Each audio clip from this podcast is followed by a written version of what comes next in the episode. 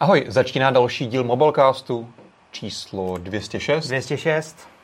dvě stě šest, dvě stě šest. dvě stě šest. Já jsem se dělal, že tady vypnu... takhle virtuální, nebo? Uh, ne, ne, ne, já myslím, že všechno by... Nebyl si jistý, jestli to řeknu správně, to číslo. Já jsem vždycky to pomotám, takže dneska máme Mobilecast dvě stě šest. Vítáme naše diváky i posluchače, i samozřejmě naše čtenáře, kteří si naše video asi úplně nečtou, ale minimálně se o něm třeba mohli dozvědět z našeho článku. Každopádně, jak vidíte, tak dneska je zase po delší době přímo před tou hlavní kamerou i Petr Vojtěch.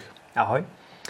No a dneska... No, totiž minule, Martin, no. Kdo sledoval minule, tak jste viděli za mnou, vždycky jsem se prokliknul v té webkameře, že za mnou byl strašný bordel a Martin říkal, že takhle to dál nejde. No to jo, no, tak bordel tam je pořád. Ale... Bordel tam je pořád, ale já jsem tady, takže to nebude vidět. Přesunuli Petra a tím je to vyřešeno. Ano. Super. No a dneska bude rozhodně zajímavý díl před náma. Zvládneme takhle ve dvou, ve, dvou, ve dvou s Petrem. Uh, probereme si rychle pár novinek, respektive tentokrát jednu. Qualcomm se rozhodl vyrobit vlastní telefon, tak si povíme, jestli to tak je trošku vlastně Qualcomm telefon nebo není. Mm. Uh, budeme se bavit v naší rubrice Rozstřel o tom, uh, jaká je budoucnost veletrhu, jestli má vlastně smysl, aby se nám vrátily ty fyzické veletrhy, tak jako známe před pár lety, anebo je vlastně lepší... V době předcovidové. Předcovidové, anebo je vlastně lepší jako takový ty virtuální eventy, který se konají teďka, že to je vlastně hmm. celý jednodušší, takže to si tady o tom s Petrem trošku pohádáme klasicky. No, Jsou máme dneska nevím. zajímavou soutěž velice. Můžeme říct rovnou, o co budeme hrát? Můžeš. Budeme hrát o sluchátka Honor Magic Earbuds, takže se můžete těšit. Počkejte si asi na později, až to budeme bavit, dozvíte se, jak je vyhrát a tak dále. A nemělo by to být jenom sluchátka. Mm-hmm. Ta soutěž je o dvě věci. Ještě tam je Honor Band jo. šest. Takže Honor Band šest a Honor Magic Earbuds. Jo, já jsem tady koukal trošku, jsem se nechal zmást tou otázkou, která se týká toho... Dneska to bude lepší, než bys čekal. Ale musíte si počkat, dostaneme se k tomu někde v půlce pořadu. V tom případě nechám radši mluvit Petra, aby to stálo za to. No a celý dnešní díl uzavřeme tématem o aktualizacích mobilních telefonů. Povědíme se o tom, co to skýtá, v čem je to dobrý, třeba v čem to třeba naopak může mít nevýhody. Hmm, jsem teda taky zvědavý. Jo? Hmm. A možná na závěr, když se nám bude chtít, tak zařadíme zase nějaký relax, povědíme se, dáme nějaký tipy na seriály, knížky, filmy, cokoliv nás napadne, nebo hry. Jo. No a celý... Ještě než se na to no. vrhneme, ještě než, než se na to všechno vrhneme dneska, tak já bych tady uh, chtěl ukázat a poprosit. Mm-hmm. Uh, v chatu jsem posílal zprávu a najdete to i v popisku ve videu. Vytvořili jsme zase anketu a byli bychom rádi, kdybyste nám v ní hlasovali. Otázka zní, připlatili byste si tři tisíce korun za další dva roky aktualizací navíc? A teďka možnosti jsou ano, chci dlouhou podporu telefonu, ne, Ne, telefon nemám tak dlouho.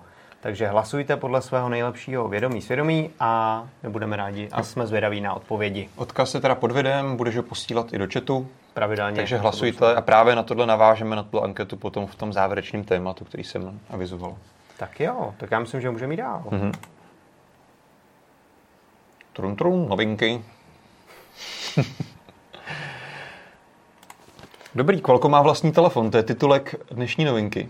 Tak, co nám o tom řekneš? Je to na první pohled zajímavější, než by se... Takhle. Zdá se to velmi zajímavé, ale ve výsledku to zase tak zajímavý není. Qualcomm okay. prostě oznámil, že pro svůj uh, insider program, což kdybyste nevěděli, tak Qualcomm, výrobce chipsetů, uh, má insider program, kam se můžete přihlásit i vy. Uh, je tam, ty, já myslím, že jsme to psali, že tam má přes jedna celá šest milionu uživatelů. Fakt. Ono to je celkem jedno, protože de, de facto se přihlásíte na jeho newsletter, mm-hmm. takže vidíte, co má za novinky.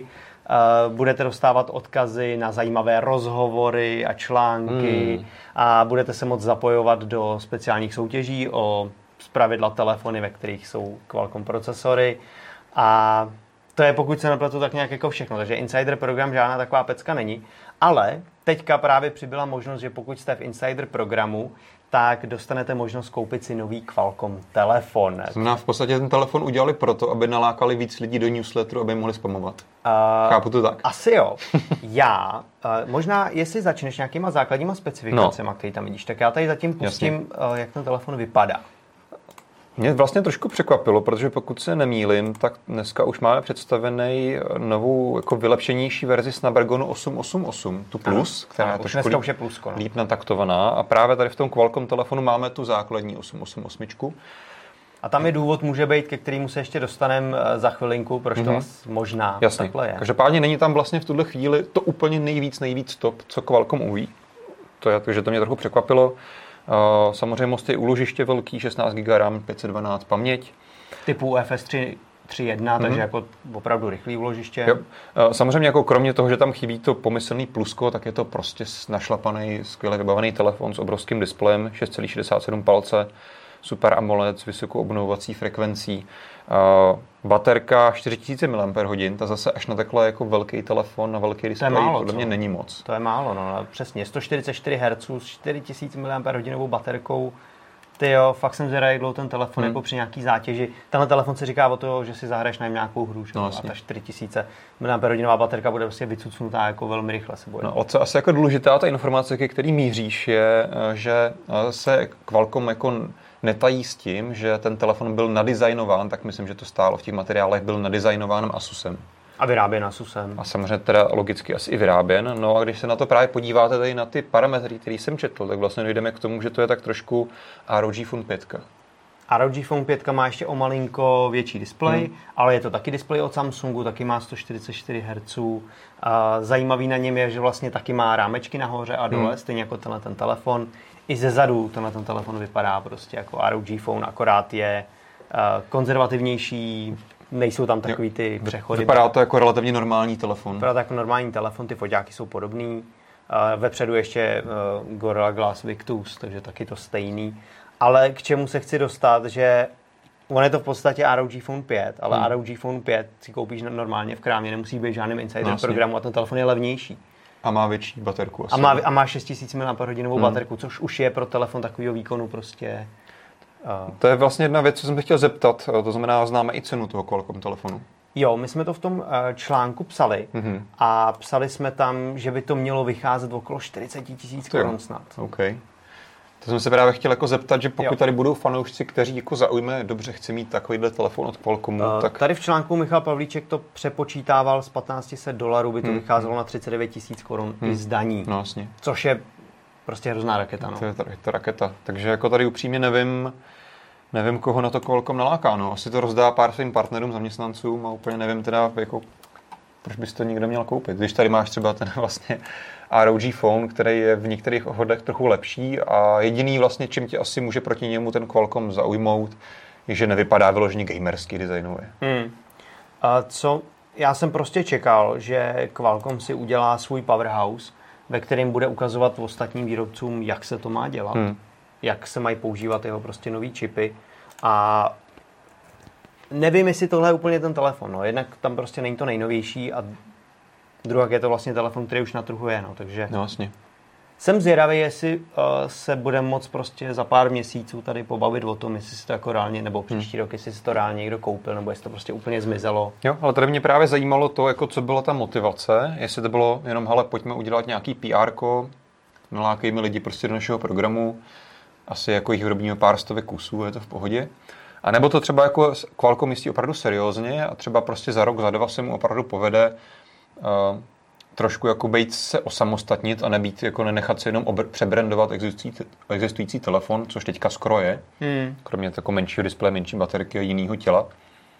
A že skutečně to bude plnit tu funkci, hele, tohle je ta naše výkladní galerie, takhle my si myslíme v Qualcommu, že by měly být postavený prostě chytrý telefony s našima čipama.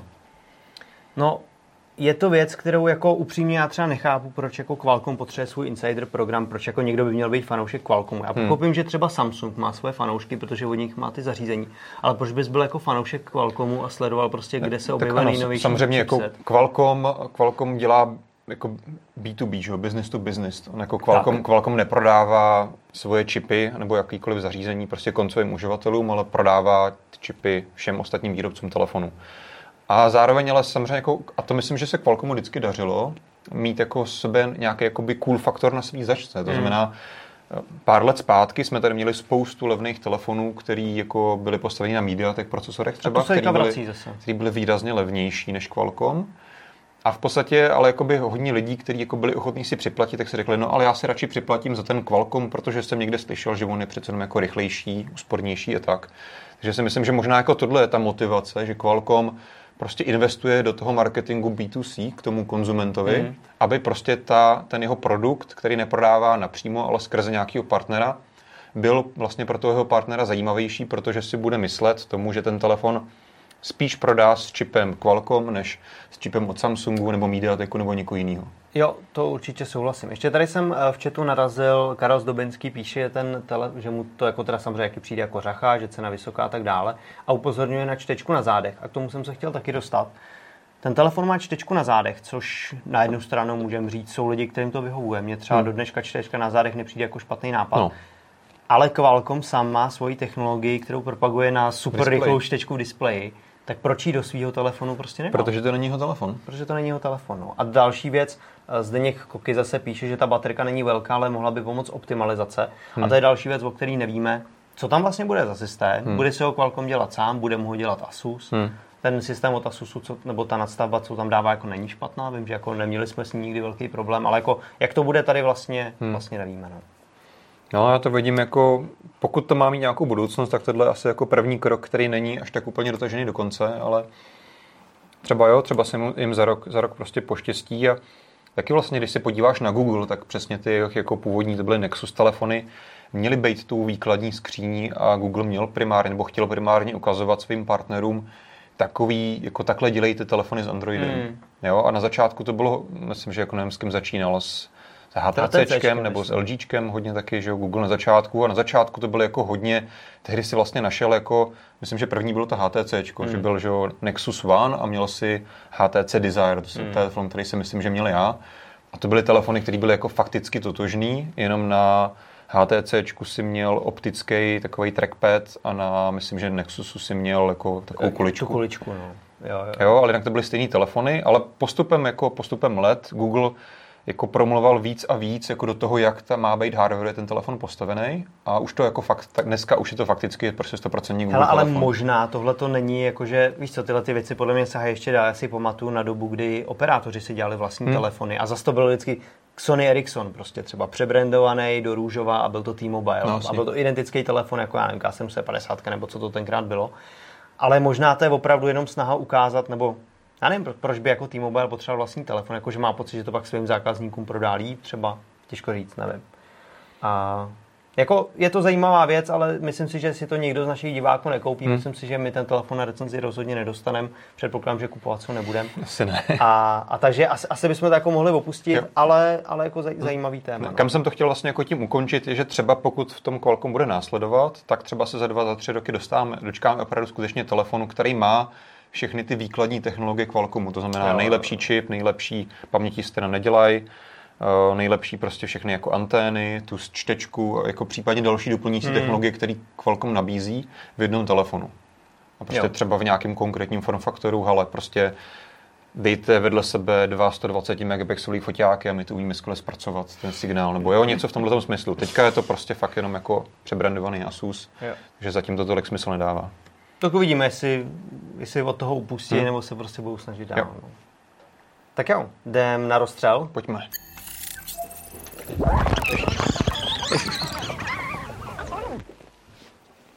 Mm-mm. Tak já si to nechám takhle.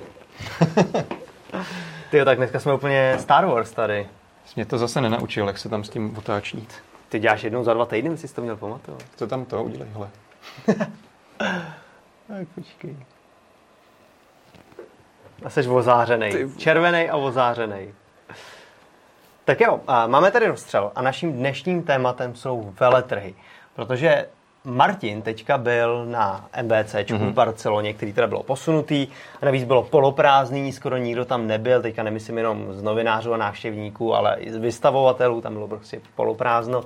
Martin z toho udělal jednu reportáž, nebo dvě reportáže. Jednu o tom, jak je to tam prázdný, a druhou reportáž o telefonu. Ty a co to bylo?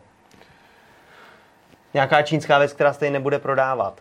ZTEčko, jo, nějaký ZTEčko, ZTEčko, no, prostě, že on tam měl tři šedesát čtyři megapixelový foťáky na zádech, z čehož byl Martin nadšenej. Diváci psali, že to vypadá jak Samsung.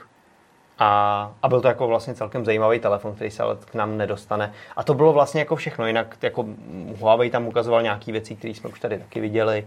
A přesně jako hmm. čínský výrobci tam byli. Což je docela paradoxní. Přišlo, že sice to bylo v Barceloně, ale bylo to prostě z větší části čínský.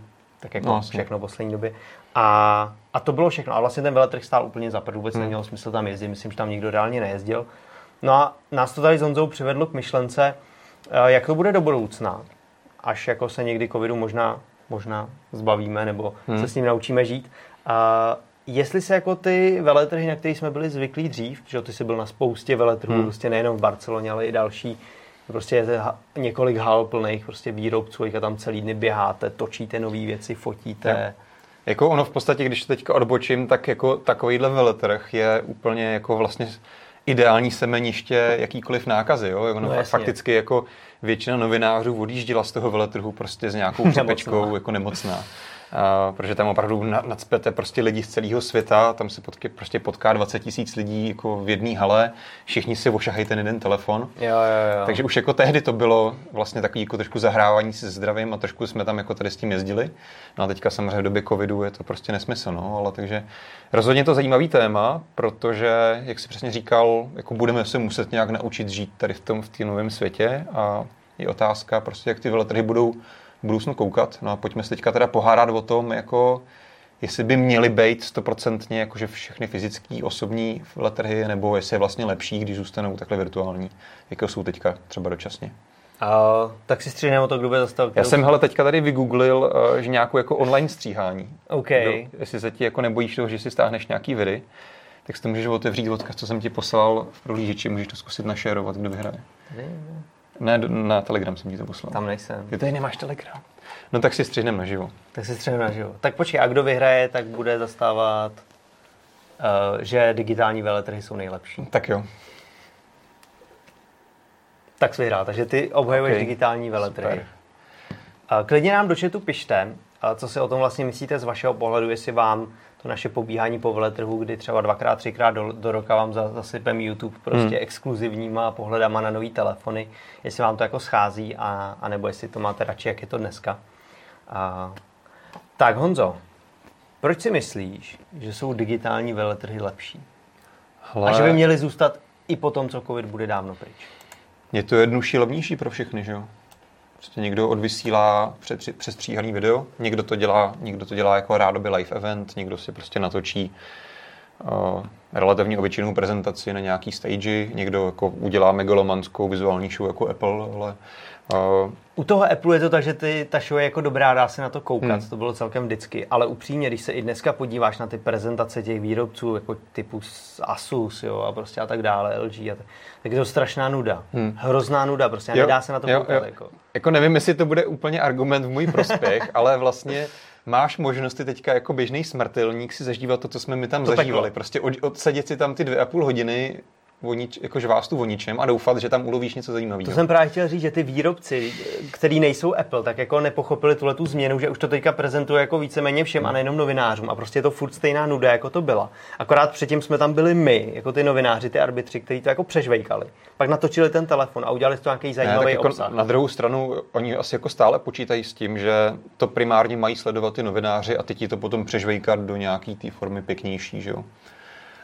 Takže to si myslím, že pořád platí. Jenom, jenom teďka prostě je to asi demokratičtější v tom, že prostě když chceš, tak se na to můžeš podívat. I jako ty jako běžný člověk a nemusíš mít a prostě tam třeba, tu stupenku. A to mě třeba přijde jako nebezpečí, že teďka jako spousta lidí může mít právě pocit, že jako když už tam nemusíš na to MWCčko jezdit, abys ty nej, nejlepší novinky měl. A vlastně teoreticky není to u všech výrobců, my samozřejmě u spousty věcí dostáváme jako ty telefony dopředu hmm. nebo máme exkluzivní informace, ale ne vždycky. A na některé prezentace se můžete koukat ve chvíli, kdy se na ně koukáme my, takže no. vy máte jako stejné informace a teoreticky si můžete říct, tyjo, já prdím na Mobilenet, já ho nebudu číst a prostě budu koukat rovnou na ty prezentace. A pak tam podle mě hrozí to riziko, hmm. že člověk už jako poslouchá toho prodejce, toho podobního prodejce prostě s logem Samsungu nebo kohokoliv, jo, prostě Asus a tak dále, který mu už jako říká ty svoje věci, ukazuje tam podobně hmm. Apple ty číslíčka, tisíc procent tady, dvěstě tisíc procent lepší tady. Ano. A už tam nejsme my, aby jsme to dali prostě do toho jako nějakého kontextu, aby jsme řekli, hele, jasně, on tady tvrdí, že to je lepší grafický výkon o tolik, no ale teďka pojďme se podívat, hmm. jak je to reálně, nebo srovnejme si to s dalšíma modelama jo. a tak dále. Ale co ti jako Rozumím tomu, co říkáš, ale fakticky tohle jako nepřišlo s covidem. A vlastně všechny ty trošku zajímavější eventy už stejně byly jako vysílaný dřív online veřejně všem. Mm. My jsme jenom měli vlastně tu možnost navíc tam pejt, toho se, sedíš tam u toho osobně a máš potom samozřejmě případně možnost se potkat s těma konkrétníma lidma fyzicky, zeptat se jich na něco navíc a už třeba trošku dopředu nebo těsně potom, co to skončí, se fyzicky podívat na ten produkt. To teďka odpadá, že? Protože na to koukáme my stejně jako celý zbytek světa prostě někde online. Na druhou stranu, co se jako na druhou stranu vlastně vš- někteří výrobci snaží, a to bych právě doufal, že se bude rozšiřovat, je, že nám jsou vlastně schopní třeba i trošku dopředu už před tou veřejnou tiskovkou nebo těsně potom vlastně sem do Česka ty konkrétní kousky dovíz, aby my jsme se mohli na ně, stejně tak, jako jsme se na to dívali na tom veletrhu, podívat je, natočit pro vás ten, vele, ten, ten videopohled, doptat se těch lidí, zástupců toho výrobce na ještě nějaké jako doplňující otázky, které tam oni neodprezentujou. Hmm. A to si myslím, že je stále možný dělat i v dnešní době v té virtuální. Souhlasím, když tohle funguje, tak je to dobrý. Co k tomu doplním, co jako velmi často nefunguje, mně se to stalo párkrát. Když jsme na tom veletrhu, tak já si pamatuju, že prostě já napíšu, třeba když byla Martina, mu napíšu, hele, prosím tě, ve specifikacích není uvedeno tohle, tohle, běž hmm. to zjistit. A on jde za těma výrobcema a zjistí to. No, a zpravda ty lidi na tom veletrhu to vědí. Hmm. Lidi v Čechách, v českém zastoupení to prostě nevědí. Já, já si pamatuju, když tady prostě jsem tyhle ty novinky dělal na nějakou nový článek, tak jsem volal českým zástupcům a oni vlastně to nevěděli, protože ty informace od těch Číňanů neměli. Jo. A, a nebyli schopni je rychle zjistit. A my, když jsme byli na tom veletrhu, tak vím, že poměrně nebyl problém cokoliv zjistit na místě, okamžitě se zep, člověk zeptal. Teďka, jakože my se dovoláme někam prostě do Číny hmm. nebo do Tajvanu a jo. zkusíme ty informace zjistit, to je ale celkem jako nereálně. Jedna věc je, ne, že ne vždycky si tam tu, info, tu, tu odpověď dostal. Jasně, jo? To jako není, není pravidlem, že to tam šlo zjistit, ale ano, někdy, někdy tam bylo, že prostě od, odchytil člověka, který tam prostě byl vyškolený, tady ty ženy věci zná a odpověděl ti k tomu konkrétnímu produktu. Myslím si, že ale že to souvisí s tím, co jsem říkal. Prostě teďka výrobci, pokud jako chtějí, aby ten jejich produkt dostal dostatečný pokrytí, hlediska novinářů a tak dále, tak prostě asi budou muset zapracovat na tom, aby i to české zastoupení mělo dostatek informací, hmm. nebo měli, byl nějaký způsob, jak my se třeba můžeme spojit třeba i prostě s někým jako virtuálně, trošku na té globálnější úrovni, doptat se ho na ty věci. Takže to si myslím, že někde už jako funguje. Hmm. Některý výrobci, jako myslím, že mají ty lidi i tady na český pobočce nabrýfovaný skvěle. Kolikrát i navíc zase ti se od nich dozvíš ty český specifika, kdy to tady bude za kolik, jaký Myslím, varianty, to je zase něco, co je co na místě věděli těžký, na místě, oni, na místě no, těžký to sehnat. Jo? Takže v tomhle si myslím, že to má jako svoje pro a proti a předpokládal bych, že prostě ty výrobci s tomu přizpůsobí a tady ty informace budou k dispozici. Zároveň taky jako chci říct, že dost často, když seš na tom eventu fyzicky, tak tam je to prostě fakt, je tam hrozně moc lidí. Teď ti skončí ta tiskovka, na kterou tam jako sedí, že v tom sále dva tisíce lidí. Teď to jako skončí a všichni se nahrnou do té demozóny, tam je prostě dvacet telefonů, že? Teďka dva tisíce lidí, potřebuje si každý jako otestovat jeden z těch dvaceti telefonů, ideálně si ho nafotit, natočit, něco k němu říct. A to je jako hroznej, hroznej hel. Patří to, nebo patřilo to k té jako redaktorské práci na těch veletrzích. Hmm. Bylo to jako hodně náročný, zároveň to prostě s sebou nese, že jo, nějaký adrenalin a nějaký zážitek, ale fakticky si myslím, že jako z hlediska, když se na to podíváme z hlediska našeho zákazníka, což je náš čtenář a divák, hmm. jako mobilne tečka cé zet, tak si myslím, že jsme jako lepší schopní mu nabídnout kvalitnější obsah v tom případě, kdy ten výrobek prostě dostaneme tady od českého zastoupení, buď prostě přejedeme tady na nějaký jako lokální event, kde je prostě pět novinářů, je tam pět telefonů, nebo ho dostaneme do redakce rovnou na chvíli. Myslím si, že tady jsme jako schopní vlastně nabídnout divákům hned tu samou chvíli, kdy se to představuje kvalitnější obsah, protože máme na to víc prostoru, můžeme to hezčejc nafotit. Není problém se zvukem, že tam někde te, vedle tebe někdo řve italsky. Mm, uh, mm. Máš jako mnohem větší možnost si líp zpracovat ty informace, protože to prostě není o tom, že ty tam z jedné tiskovky sprintuješ na druhou, nestíháš jako se ani najíst od rána, teď si tam jako vyslechneš tu hodinu a půl těch kidů a teďka jako musíš nasprintovat do té demozóny, tam během prostě patnáct minut všechno jako nafotit, natočit, okomentovat, nějak to poslat do, do redakce, aby se to zpracovalo a mezi tím už být jako na cestě dal, na další tiskovku. Takže to samozřejmě se nějakým způsobem vždycky na kvalitu toho obsahu bude podepisovat. Jako myslím, že jsi to krásně shrnul, jako za tebe. Za sebe bych řekl, že o co určitě přijdem, je spousta, ex, nebo pro nás samozřejmě exkluzivní obsah, ale přijdem o spoustu telefonů, který se sem jinak nedostanou. hmm. a, a který jsou ale zajímavý a často i u nás mají velkou sledovanost, nebo viděl jsem to vždycky na těch videích třeba, že měli velkou sledovanost, články měly velkou čtenost. Jsou to telefony, které teďka úplně minem, nějaký prostě čínský kuriozity, prototypy, to je. Prostě neuvidíme, protože žádný zastoupení sem nepřiveze, protože to tady v životě nebude prodávat. A my to prostě kvůli tomuhle minem, nebo o, to budem, o tom budeme informovat s nějakýma rendrama, což prostě není ono. Jako uh, ukazovat render telefonu uh, s tím, že tak jako tady někdo tvrdí, ukazoval nějakou novinku, je něco jiného, než když my reálně máme ten telefon fyzicky v ruce a vidí, že už to nějak jakž takž funguje a je to něco, Uh, něco jako skutečně fyzického, tak o to, o to prostě bychom podle mě přišli s těma, hmm. s těma čistě digitálními. Tak jako souhlasím, veletrama. Asi prostě tady ty kuriozitky ze závěru toho veletrhu prostě takhle virtuálně nenalovíme, no. Takže to, na to asi protiargument nemám. Uh, vím, že třeba co ještě bývávalo zajímavý na těch veletrzích je v dobách, kdy se ještě tady snažili třeba prorazit různý jako výrobci alternativních operačních systémů, Firefox, hmm. uh, a už se ani nepamatuju ty ostatní jako názvy. No, no. Tak to bylo třeba jako taky zajímavý věc, kterou jsi tam prostě mohl vyzkoušet, pobavit se s těma lidma, jako proč to dělají, jak to dělají. To je asi taky jako další věc, která prostě by tady nikdo do Česka jako nedovezl, prostě nějaký Jolafone. Mm. Uh, ale na druhou stranu to už si myslím, že stejně jako v posledních pár letech vůbec nebylo relevantní, takže tady jako nevidím žádný los jako při virtuálních eventech. A druhá věc je, že tam byly spousta věcí, kdy ty výrobci se snažili být kreativní. Já si prostě pamatuju, že výrobci ohebných displejů prostě tam udělal strom z ohebných displejů a tak dále. Se prostě snažili jako upoutat pozornost mm. těch mm. novinářů.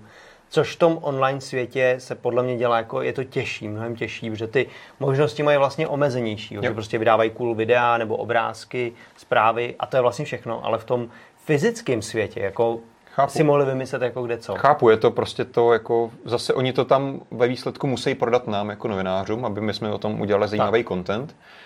Z mýho pohledu zase si myslím, že vlastně při tom virtuálním eventu nebo jakýmkoliv jako jiným metodě představení je to zase ve výsledku z hlediska té objektivity lepší, protože prostě máme trošku větší odstup, máme trošku větší možnost se na to podívat uh, trošku jako zvěč, víc jako nezávisle, zamyslet se nad tím, protože nejseš prostě na tom obrovském stánku, kde tam máš prostě tu prezentaci jasně, a jasně. ten jako časový spěch.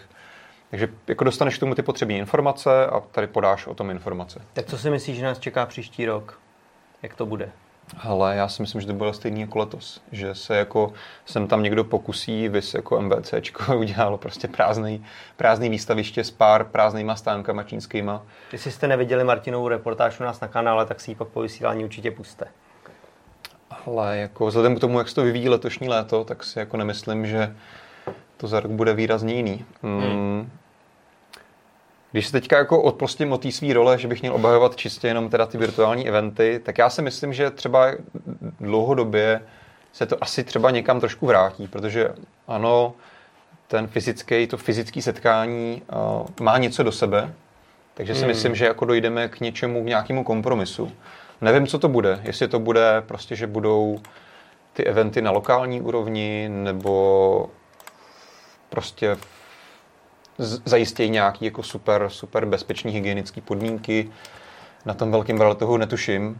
No. Nebo to bude nějaké jako hybridně, a... že... Hele, teďka, já teda, tohle ten svět trochu mimo, jo, no. ale jak se pohybuju v tom světě těch deskových her, tak tam se teďka pomalu začínají vracet takovéhle trhy. A, a každý k tomu přistupuje jinak. Jako teďka největší na světě S N se furt neví, jak to jako probíhá, že bezpečný, nebude to bezpečný. A třeba v Británii se na to vyprdli. Hmm. Tam teďka, to je jako jeden z taky z těch největších na světě. Teďka to jako bude probíhat teďka v následujících jako dnech a týdnech. A, a řekli, že nebudou vyžadovat roušky, že by každý měl mít udělaný test, ale že nebude v jejich síle ho kontrolovat hmm. a že vlastně nebudou dělat žádný, žádný opatření. A teď si říkám jako tyjo, to je jako hustý. Ty se toho prostě nebojej. Možná je na to trochu brzo. Prostě si to, si to lajzli prostě a, si to lajzli a buď to si... dopadne průšvihem nebo ne. No. Tak, takže to je otázka. No, to je otázka. Jo, hele, jako já, já sám nevím, myslím si, že jako vždycky tady bude ta jako snaha se tam někam vrátit, ale nemyslím, Zatím, zatím se jako stojím, nemyslím si, že se vrátí prostě veletrhy v tom rozsahu, jako jsme znali MWCčko před dvěma rokama, hmm.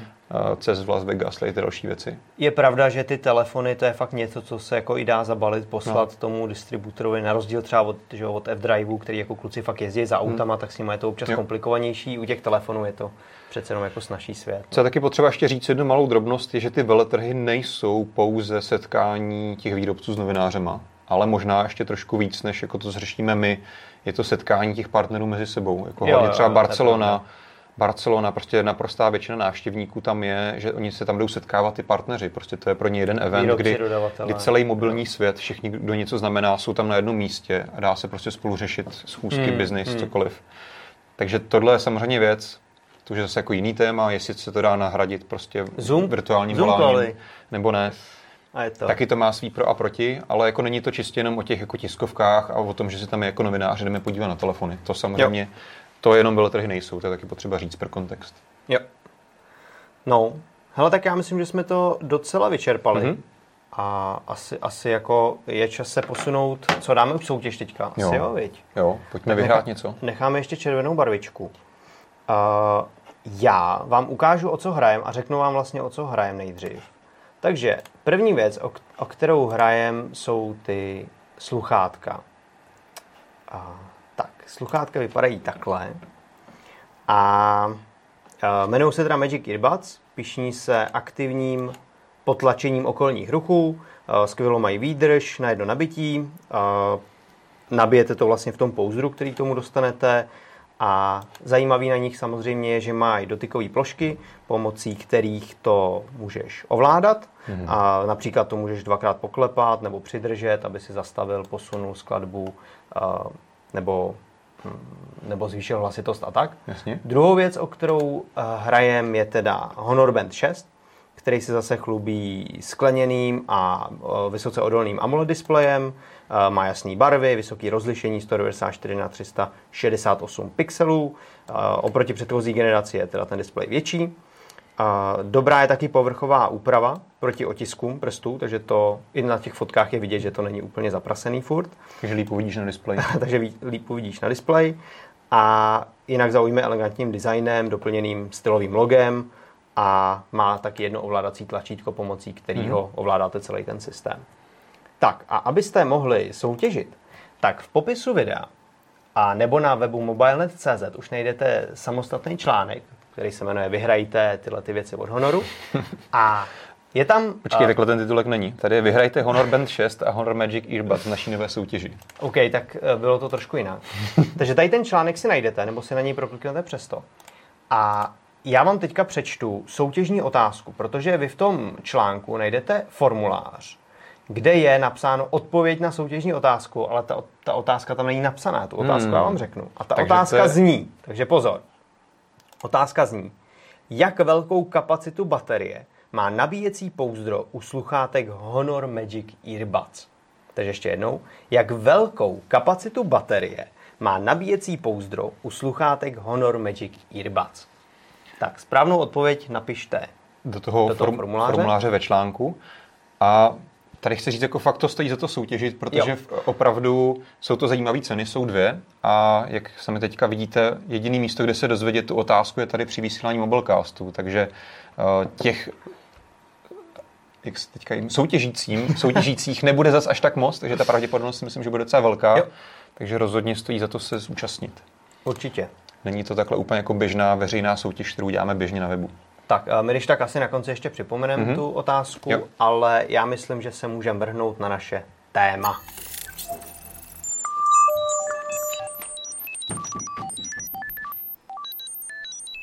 Kolik?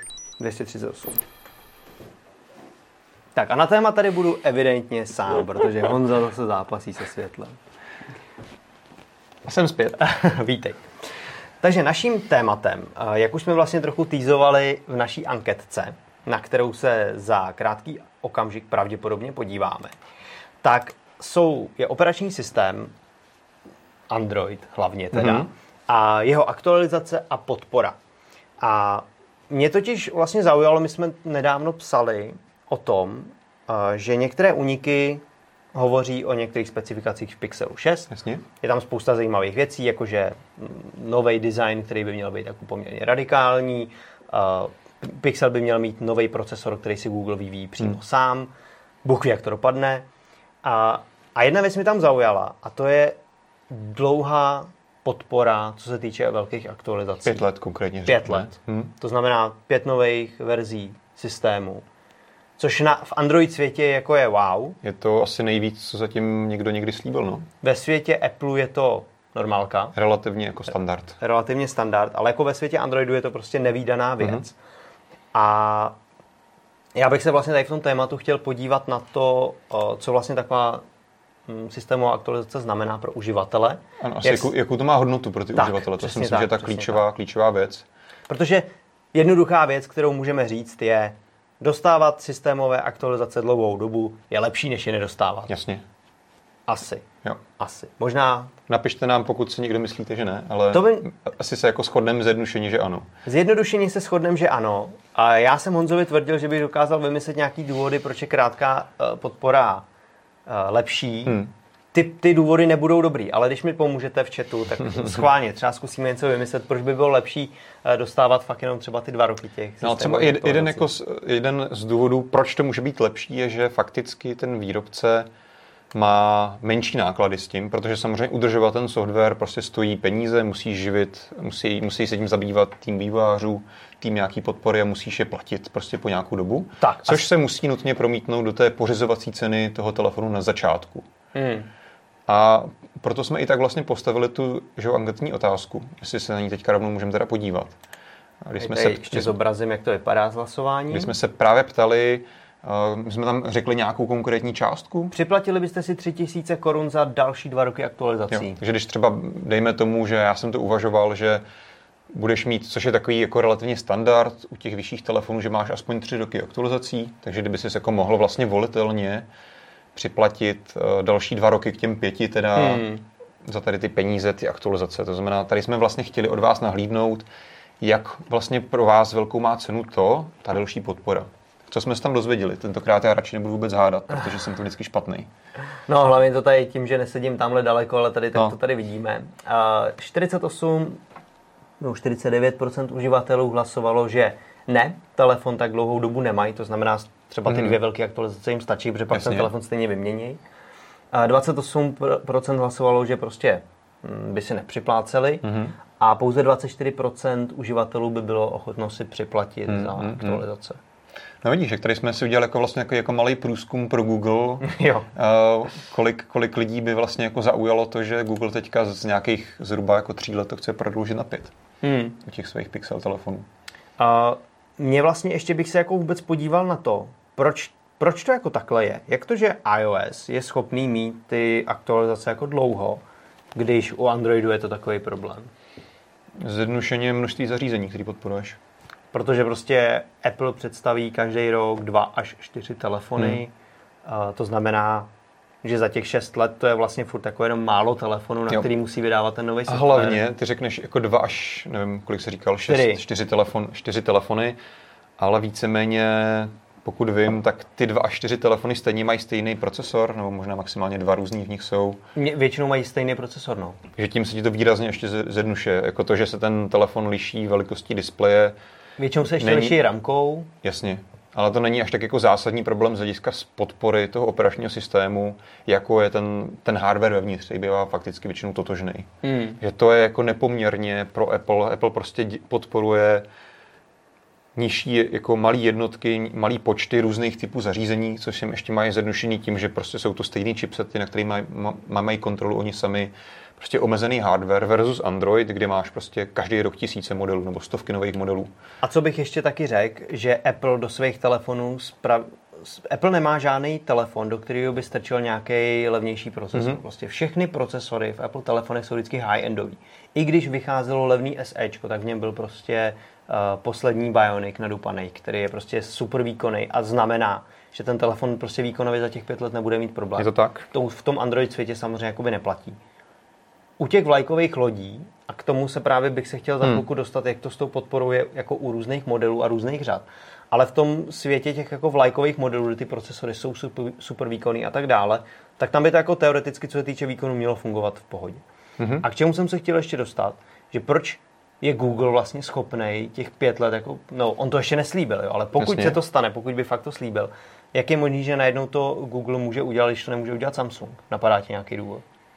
Ale já myslím, že jako Samsung by fakticky to mohl udělat úplně stejně jako Google. Kdyby řekl, že prostě S-ková řada to bude mít. Jo, protože tam, co ti může omezovat, pokud seš, nevím, teďka bych si dal nějaký dobrý příklad, třeba to, to Sony, který jsme tady rozebírali, tak Sony je odkázaný na to, že si bere čipy od Qualcommu, paměti od Samsungu, hmm. foťáky má teda vlastní, ale ve výsledku každý tady ten, ten jako čip nebo nějaký část toho zařízení potřebuje vlastní ovladače. Ty ovladače potřebuješ mít napsanou pro ně podporu pro tu konkrétní verzi operačního systému. Hmm. A Samsung v tomhle má tu výhodu, že má vlastní čipy. To znamená, pokud se Samsung rozhodne, chci investovat svoje peníze, abych svoji vlajkovou řadu S podporoval pět let, tak Samsung to může udělat, protože je minimálně nebo mnohem méně než ostatní výrobci závislej na třetích stranách. Protože se může prostě stát, že ty si vyrobíš telefon a Qualcomm se rozhodne, no ale pro tenhle čip, jako já už za tři roky nechci dělat nový drivery. Hmm. Tak máš smůlu, ani jako nic s tím skoro neuděláš. Hmm. Je pravda, že třeba Samsung v té S-kové řadě má Snapdragony v Americe, takže tam taky není tak jednoduchý. Ale hlavně prostě Google, pokud teďka teda bude mít ten vlastní, vlastní chipset, tak tohle dostane pod kontrolu no. a pravděpodobně představí dva modely. Jo, malý, jo, velký, je to možná, přesně, možná jeden. V tom to má taky mnohem jednodušší. A zase taky si myslím, že když seš firma typu Google nebo i Samsung, a Samsung, když dobře dělá některý ty modely s, s Qualcommem, tak zase z jejich pozice si myslím, že oni jsou schopní si Qualcomm zasmluvnit. Dobře, vy se nám zavážete, že budete dělat drivery pět let. Hmm. To Samsung dokáže. Sony by to asi doká- taky dokázalo, ale nedokázalo by to zaplatit vzhledem k tomu, kolik prodá za rok telefonu. Jasně. Jo, takže to je asi jako další aspekt tohohle. Hmm. Uh, a teďka, co je asi důležitá věc, že my se tady bavíme o nějakých jako, o nějaký softwarové podpoře, ale vlastně ta jako svým způsobem dvojí, že jo. Hmm. Uh, už na to někdo narážel vlastně v chatu, že na jedné straně máme ty velké aktualizace toho systému, to znamená, vyjde Android jedenáct, kdy se dostane do toho telefonu, a na druhé straně tady máme záplaty yep. softwarové, který, teda bezpečnostní záplaty, který prostě přinášejí to, co je podle mě taky hrozně důležitý, a to je zabezpečení toho mm. telefonu, a když se objeví nějaká slabina v tom systému, nebo prostě klidně i co se týče procesoru a tak dále, a tak tyhle ty záplaty to jakoby řešejí a, a chrání vlastně ten telefon před různýma jako možnýma útokama je to, je to z webu tak, a tak dále. Je to tak, vlastně většina, většina telefonů to má tak, že ty, ty hlavní aktualizace na nový zásadní jako major verze Androidu, prostě to je nějaký počet let, třeba dva nebo tři. A potom většinou to bývá tak, že ještě rok, rok nebo dva nad to ti poskytují ty alespoň bezpečnostní aktualizace. To znamená, nebudeš asi dostávat nové funkce, nebudeš dostávat novou verzi Androidu, ale alespoň budeš nějakým způsobem jako mít tu podporu, že když se přijde na nějaký bezpečnostní problém, tak bys ho měl mít opravený. To je určitě jako velice důležitá věc. V Androidu je to navíc ještě trošku komplikovaný tím, že samozřejmě tohle je, s tím má Google problém od začátku, takže se snaží to adresovat svýma různýma programama. A mimo jiný vlastně velkou část systému a jeho funkcí aktualizuje on sám napřímo skrze Google Play Services. Jo. A to vím, že se teďka nedávno řešilo. Hmm. A myslím, že jsme o tom psali někde. Teďka jsem se snažil najít, ale nenašel jsem to, že teďka Google napsal, že co se týče právě těch Google Play Services, tak přestane podporovat nějakou superstarou, tady Jelly Bean přestane fungovat. Jo, jo, jo. Jo, takže vlastně teoreticky, ne úplně stoprocentně všechno, ale zase některé vlastně i zároveň funkce a i některé jako bezpečnostní problémy byl schopen Google ještě jako doteďka upravovat i u telefonu, který běží na Jelly Beanu, což je prehistorický systém z dnešního pohledu. A vlastně funguje to tak, že si to Google dělá sám navzdory ano, výrobcům těch pokud, telefonů? Pokud ti jako v telefonu funguje Google Play Store, tak by tady to ti mělo taky fungovat, tady hmm. ta aktualizace. Jo, takže teď to je vlastně nějaká ještě třetí vrstva jo, těch aktualizací. Jo, jo. Určitě tím jako nevyřeší všechno, protože ten Google Play Services nemá takový oprávnění, aby aktualizovalo některé kritické jako části systému. To znamená, když ten nějaký bug, který chceš opravit, je v nějaké jako jádrové fázi nebo části toho systému, tak to tady tím jako Google Play neopravíš, ale hmm. pokud tam bude nějaká jako zranitelnost na trošku vyšší úrovni, tak je máš jako šanci, že alespoň tohle by ti Google mohl opravit, nehledě na to, od koho máš telefon. Hmm. Hele, já tady mám uh, od Karla Zdobinského v chatu, on píše, že mu vadí, když výrobce řekne, že podpora bude minimálně tři roky, mm-hmm. ale tím myslí bezpečnostní záplaty a nový operační systém dostane třeba jenom jednou. Ano, to je potřeba vždycky teda potom se vlastně říkat, podívat se na to, co přesně tím ten co, výrobce myslí, co protože každý to může říct trošku jinak. No. Tak, Ale mě, mě to vlastně ještě přivedlo jako k myšlence, nakolik vlastně ty uživatelé poznají aktualizaci toho systému. Hmm. Jasně, když to jsou prostě geeky typu jako našich diváků, hmm. tak ty si jako dohledají, co tam je za nový funkce, jo, jestli to umí nějaký cool vychytávky, který prostě Android ukazoval před půl rokem a tak dále. Ale co se týče běžných uživatelů, tak ty podle mě tohle to vůbec neřeší. Jasně. A třeba když máš telefon Samsung, tak ten bude po aktualizaci na Android jedenáct vypadat jako furt stejně. Jo. Tohle je, ano, tohle je jako velice dobrá věc a vlastně pro běžného uživatele v tom krátkodobém horizontu až tak jako moc nezáleží, jestli má Android deset nebo jedenáct, protože těch jako okamžitých výhod tam jako je minimum. Navíc ještě to Samsung prostě má zabalený do svých feature a do svého vzhledu. Hmm. Kde to dává smysl aktualizovat je dlouhodobý pohled, protože s tím, že vychází nová verze Androidu, přichází do toho systému nový funkce a nový apíčka pro vývojáře. A to je právě taky důvod, když jsem ještě navážu zpátky na ten končení té podpory v Jelly Beanu, protože fakticky ti tam teďka přestanou fungovat některé aplikace, protože prostě vývojáři aplikací spolíhají na některé jako základní funkcionality toho systému, který Google s tím každý rok přináší. Mm-hmm. To znamená, ty teďka prostě, když jako Google něco přinese v Androidu dvanáct, tak prostě stejně jako první rok to moc aplikací nebude používat, protože ten, jako ta penetrace u Androidu je malá, tak se jako na to nikdo nemůže spoléhat. Ale třeba za čtyři roky už uh, na, to, na tom bude postavena nějaká zajímavá aplikace, na kterou si jsou všichni zvyklí používat. Ale kdyby nevycházely tady ty nové aktualizace, ty nový mm. ty nový major verze Androidu, tak se vlastně nikdy dostan, nedostaneš k tomu, že tady bude nějaký vývoj. Ten jenom vývoj prostě ty přínosy toho vývoje, těch nových verzí vidíš někdy trošku až jako zpožděně, třeba pár let, pár let pozdějíc, než se jako fakticky stanou, že tam Google něco přinese. A to právě je přesně i to zrušení z toho, když jako Apple ukazuje nějaký nový věci v systému a ty si je jako pak po té keynote můžeš třeba i stáhnout do toho hmm. telefona, jsou tam, nebo prostě to by jako brzo přijde a všichni to tam mají. A vý, některý vývojáři na to okamžitě, že ho reagují, prostě ty a, a, a, aplikace se jako aktualizují a ty nový cool věci tam jsou. A v tom Androidu, když se prostě představí nový Android, tak jako řekneš, jo, ty jo, pěkný a vlastně jako jde se dál, protože stejně to ještě jako reálně neuvidíme nasazený jako jo, strašně dlouho. Je, je to tak. A, a já jsem ale, a jsem si našel právě, viděl jsem, že i zase v chatu některý lidi psali, že výrobci slibujou, pak nekonají a tak dále, tak jsem si vlastně našel uh, výběr pár jako značek, co, co jakoby slibujou teďka, jak, jak jsme na tom v tuhle chvíli. Uh, není to žádný kompletní seznam, není to tak, že když to ty výrobci slíbejí, tak to stoprocentně platí, mm-hmm. to bohužel taky není pravda, ale uh, zjistil jsem, že existuje uh, stránka hmm, A O S Mark, která vlastně sl, uh, sleduje, jak ty aktualizace skutečně vycházejí, nejenom to, co jako mm-hmm. vý, vý, výrobci slibujou. A teoreticky se můžete podívat, jak na tom ty jednotliví výrobci jsou. Je to samozřejmě nějaká metrika, která vám je dá do nějakého porovnání, není to nic specifického, ale je to nějaký malý ukazatel, kdyby vás třeba rychlost vydávání aktualizací zajímala, tak na který výrobce se máte koukat. Každopádně, uh, já jsem si tady vybral, třeba hrozně zajímavá ukázka je na OnePlus. Protože uh, OnePlus třeba slibuje, že jejich vlajkové telefony od osmé generace, že jo, teďka jsme, myslím, dělali desítky, teda hmm. devítky recenze, tak ty, ty budou dostávat tři roky Android verzí, to znamená tři velký Android aktualizace a k tomu čtyři roky bezpečnostních záplat, hmm. což mi prostě přijde, že je dostatečný a hmm. že prostě za ty tři, čtyři roky ten telefon stejně vymění. Jo. Takže to je jako super.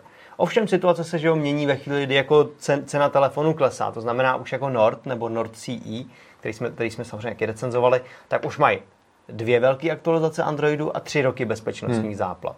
A u těch jejich nejlevnějších telefonů, což dneska OnePlus už taky má levný telefon, dřív to neexistovalo, dneska to tak je, nebo jako myslím v té nejnižší třídě, tak třeba N deset a N sto už mají slíbený pouze jednu velkou aktualizaci hmm. a k tomu tři, tři roky bezpečnostních záplat. To znamená, už to jako není taková sláva a ono podobná situace potom panuje, jako myslím si, jako u všech výrobců, že prostě jejich vlajkový telefony mají sliby jako dva, tři roky mm-hmm. velkých aktualizací a tak. A potom čím levnější telefon si koupíte, tím hůř na tom budete. Dostáváme se zase jako na ten začátek a ty peníze, no? Stojí to, ano. Jsou to prostě náklady, které výrobce musí faktorovat do té ceny, kterou od vás vybere. A... a to je přesně to, že občas ten rozdíl telefonů ze dvanáct tisíc a dvacet pět tisíc vlastně jako není zas takový. Jasně, je tam lepší hezčí displej, hmm. je tam lepší foťák a on si říkáš, ty opravdu by ten telefon měl stát třeba skoro jako, víš, jako opravdu je tam ten skok takovej, hmm. ale ona tam je přesně ještě třeba ta podpora, že jo, toho softwaru a tak. Dle zajímavosti, Nokia byla ještě v roce dva tisíce devatenáct dle Counterpoint Research agentury nejrychlejší. To se teďka zpozdilo a propadlo se Kromě na... Google. Kromě Google, propadlo se na čtvrtou pozici. A teďka ale třeba Nokia taky staví vlastně u svých nových telefonů na rychlosti aktualizací. A u nový G dvacet, což je hrozně zajímavý, protože ta stojí pět tisíc korun, tak slíbila dvě velké aktualizace. Hmm. Což za to, na telefon v této cenové třídě je prostě jako dobrý. Mm-hmm. Nová X dvacet má tři velké aktualizace.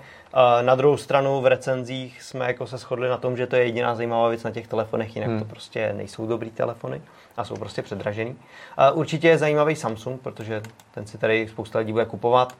Samsung vlastně, tyjo, myslím, že to bylo tenhle ten rok, že slíbili, že u všech modelů vydaných od roku dva tisíce devatenáct budou čtyři roky bezpečnostní záplat, mm-hmm. což je zase úplně u všech. Že by to mělo být u všech. Okay. A S-kový, A-čkový a Noty by měly dostávat velký, tři velké aktualizace. Mm-hmm. Jo, to znamená, zase jsou tam ty tři lomeno čtyři. Ale samozřejmě u těch hlavnějších modelů uh, ty tři velké aktualizace být nemusí, třeba u M-kovejch mm. a tak dále. A zase jsou to sliby, uh, výrobci mají pravidelně zpoždění, Samsung je známý, protože má zpoždění uh, s, uh, s těma s aktualizacema, ale to, co vlastně tohleto slíbil, tak je jako poměrně zajímavý. A jsem fakt zvědavý, jestli to bude držet. Mm-hmm. Protože, jak říkám, no, dřív byl Samsung známý tím, že prostě aktualizace nevydává a vydává je pozdě. Tak pokud opravdu dodrží tyhle ty tři lomeno čtyři roky, tak to bude jako velká pecka. Jo.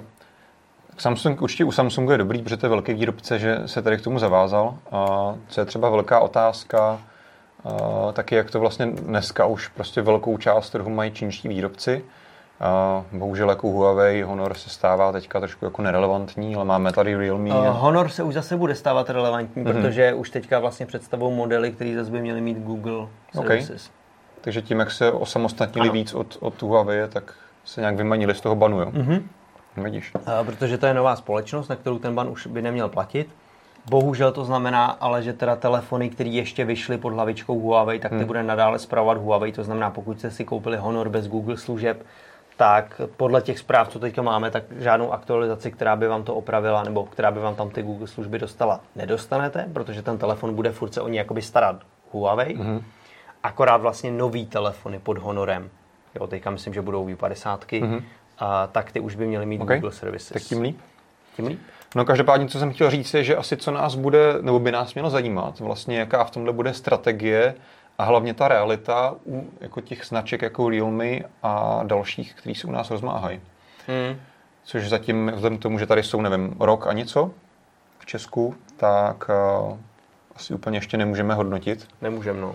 Tady teďka, ty jsi tady našel, Realme má tady v tom skóre jedna celá dva obecně, aha. což není, není moc vysoko. Ale na druhou stranu Nokia má jedna celá čtyři. No, ono, že čím, čím víš, tím líp. Hmm. Tady v tom vlastně, jak jsem vlastně předtím zmiňoval, tak tady je vidět, že Google je prostě na první pozici, hmm. a telefony jsou nej, vychází na ně nejvíc aktualizací. Samozřejmě má to jednodušší, protože těch telefonů nemá moc a je přímo výrobcem toho ne. systému. Ne, tady asi potřeba být se případně podívat na metodiku toho benchmarku, protože tak. asi takhle nedokážem říct, že rozdíl mezi jedna celá čtyři a jedna celá dva něco znamená. Tak, tak, tak. Navíc tady je třeba firma L G, o které já jsem v životě neslyšel. L G Electronics. To, to byl L G Electronics, OK. A, ale... Už to je historie. To už je, to, to už, to už je historie, takže... Ale to je vlastně zajímavé, že L G, přestože vlastně řeklo, že nebude vyrábět telefony, hmm. tak slíbilo, že tu podporu hmm. prostě dodrží. To znamená, že ještě nový aktualizace na Android by měly do těch telefonů přijít. Takže jako pokud máte L G telefon, tak se o toho jako bát nemusíte. No ale očividně to ani předtím nebyla, nebyla žádná sláva. Bohužel, bohužel. Mm. Uh, ještě jsem tady k tomu tématu měl jako jednu věc, mm-hmm. uh, a to je program Android One. Pamatuje si, vy jste se o tom určitě s Martinem kdysi bavili. Určitě. Ale ona to je vlastně asi docela mrtvý. A já jsem právě koukal, takhle, Honzo, řekni, co je Android One. Ale Android One byl dřív program, kdy se Google snažil nabídnout uh, právě dostupný a funkční, funkční systém na telefonech, které jsou velice levný. A tím pádem mají uh, vlastně nižší hardwareové schopnosti. No počkej, tak to myslíš Android Go? Ano, to je pravda. Víš, myslím, jak jsem si to spletl. A Android myslím, One se z toho potom tak trošku vyštěpil. A Android One je teda obecně vlastně program, na který se zapojila hlavně Nokia, kdy uh, prostě nabízeli teda čistý čist, Android, čistý jako Google Experience s okaž, aktualizace. Okamžitýma aktualizacema, nej, nejčastějšíma prostě. Což teda tehdy platilo i pro teda Android Go, ale ten už asi nějakou dobu neexistuje, pokud vím, nebo ne, nevím, jestli pod něm je, vychází nový telefon. Je, jo? Ano, vycházejí, vycházejí na něm nový, uh, teďka právě i jedna Nokia bude mít Android Go a...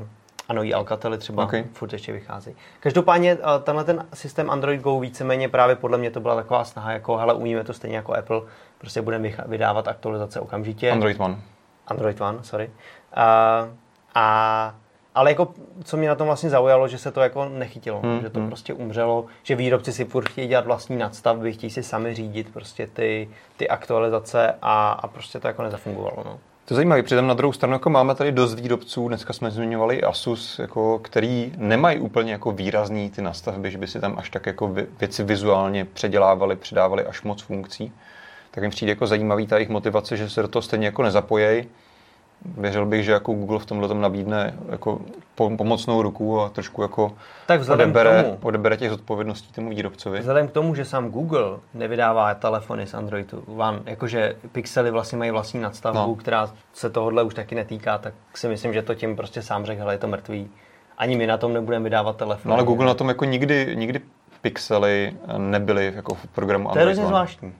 Že tam prostě fakt byly no skoro jenom ty Nokia. To je, to je jako zase asi trošku jako jiný téma, co je vlastně čistý Android. Ježiš, to ne, to příště. A to, to jsem chtěl někdy, protože mě to jako pixely, pixely nikdy neměly být čistý Android. Ano, pixely ano, ano, je prostě nevím, Google nevím. Experience, takže jo, pixely je prostě něco, co ti jako nabídne Google a je to prostě Google telefon. A Android One měl, měl být jako něco spíš, co se mělo blížit tomu čistému Androidu rychlejm aktualizacím. Mm. No, takže a, a dokonce nový Nokia už se v tomhletom taky neobjevují, takže, hmm. takže Android One asi můžeme pohřbít. Na druhou stranu ano, to u Google jako není jako překvapivý přístup, že prostě vymyslí věc, za pár let pohřbí a vymyslí něco dalšího, tak, takže to tak, je hod věc, se kterou se musíme smířit. A já myslím, že bychom se měli rychle pohřbít do poslední hmm. části našeho programu.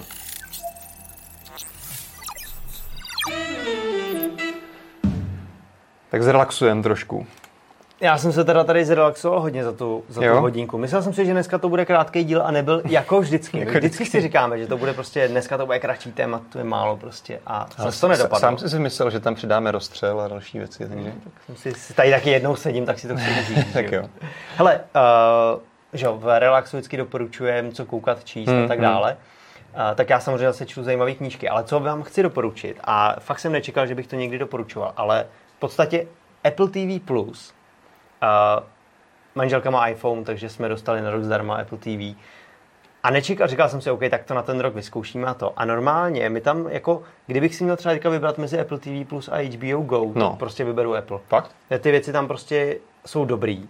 Třeba teď jsme dokoukali Morning Show, mm-hmm. což byl jeden z těch startovních seriálů, o kterém jsem měl pocit, že nějak jako vyšuměl a teď jsem na to koukal a říkám, tyjo, to je tak boží, jak to, že, jak to, že to nebyla větší pecka, já nevím, jestli mm-hmm. na to, když to bylo nový, jako koukalo málo lidí. Já jsem, jako, já jsem to nikdy neviděl, na to jsem zaznamenal jen jako ohlas, že to bylo hodně vyhypovaný a potom jako ta, a ta realita byla taková, že to zase až tak jako úžasný nebylo, jak to bylo nahypovaný. Hele, přišlo ale mi to fakt dobrý. Já to nedokážu hodnotit. Takže... Přišlo mi to fakt dobrý. A je tam spousta jako dobrých uh, seriálů.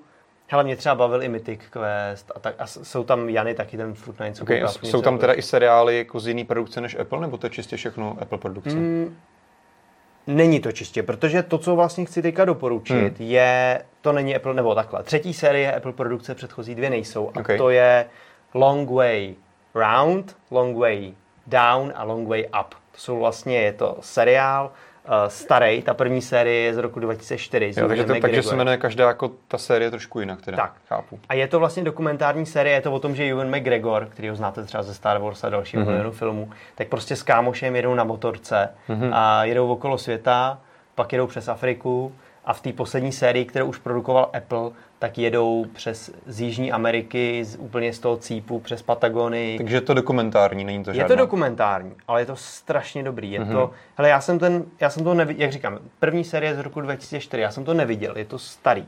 A teď jsem na to úplně nadšeně koukal. Samozřejmě je hrozně vtipný v tom, že oni tam mají prostě nějaký kamery na těch motorkách a ten obraz je tragický.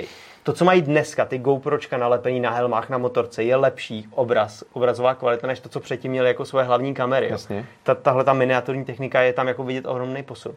Zajímavé je to i proto, že jedou přes Českou republiku, přes Prahu, mm-hmm. Slovensko, na Ukrajině zažijou šílenou Kalašníkov party s nějakým totálním mafiánem a, a pak okay. jako málem umřou někde v Mongolsku.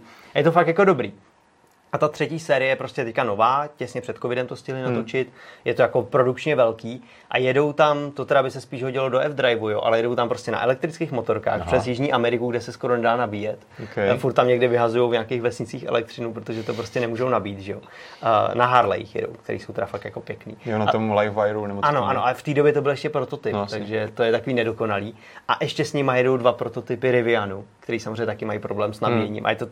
Taky prototyp a je to taky prostě šílený. A, ale jako strašně jsem se o to bavil a teda hrozně to bavilo i manželku, což mm-hmm. by člověk neřekl, ale jako jo.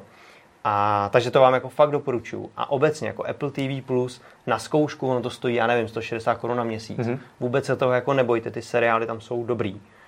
A je tam i pár pěkných filmů. Super, tak to je rozhodně zajímavý doporučení. Určitě. Já tentokrát nemám nic úplně překvapivého. Koukal jsem do historie na Netflixu a koukal jsem teďka akorát asi nedávno na Resident Evil, ale zase až tak... Na ten animovaný nový. Mm-hmm.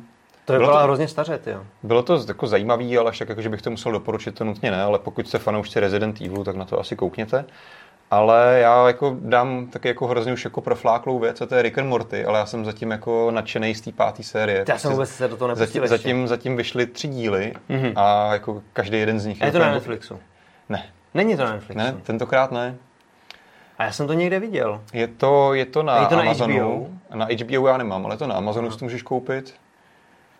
A bohužel v Česku si to nejde koupit přes Adalcovým, vyloženě jako ta, ta firma mm. si to vyrábí, takže to z nějakého důvodu prostě mají zakázaný.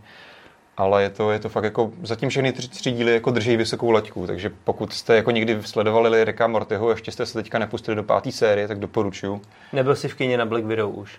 A v kině ne. Já už jo, je to docela dobrý. Hmm. Jsme se těšili do kina teda hodně, už jako po té dlouhé době. Tak jsme... Stalo to za to? Hele jo, mně to přišlo jako dobrý. Uh, není to tak dobrý jako Winter Soldier, který z těch Marvelovek mám asi jako nejradši, mm-hmm. ale takový podobný. Ten, ten první půlka filmu je fakt takový jako agentský, uh, přízemní, temný, jako takový to Rusko, mm-hmm. je to jako dobrý. A druhá půlka je takový ten marvelacký digibordel, který jo. oni tam prostě vždycky narvou. A je to jako trošku, ten konec už jako slabší, ale není to tak hrozný jako konec Wonder Woman nebo něco takového. Mm-hmm.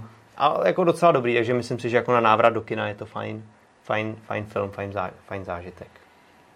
No tak jo. A pokud vím jenom jako detail, tak tohle je asi jako jediný ten marvelovský film, který je dostupný i na, tý, na tom Disney Plus. Že to launchovali najednou, no. Hmm. Že to šlo jak do kina. Tak... Ale pokud vím, tak samozřejmě asi to ještě můžu jako přehodnotit, pokud se jako nějak jako zhorší situace s covidem, tak pokud vím, tak jako příští filmy už chtějí zase launchovat jenom v kině.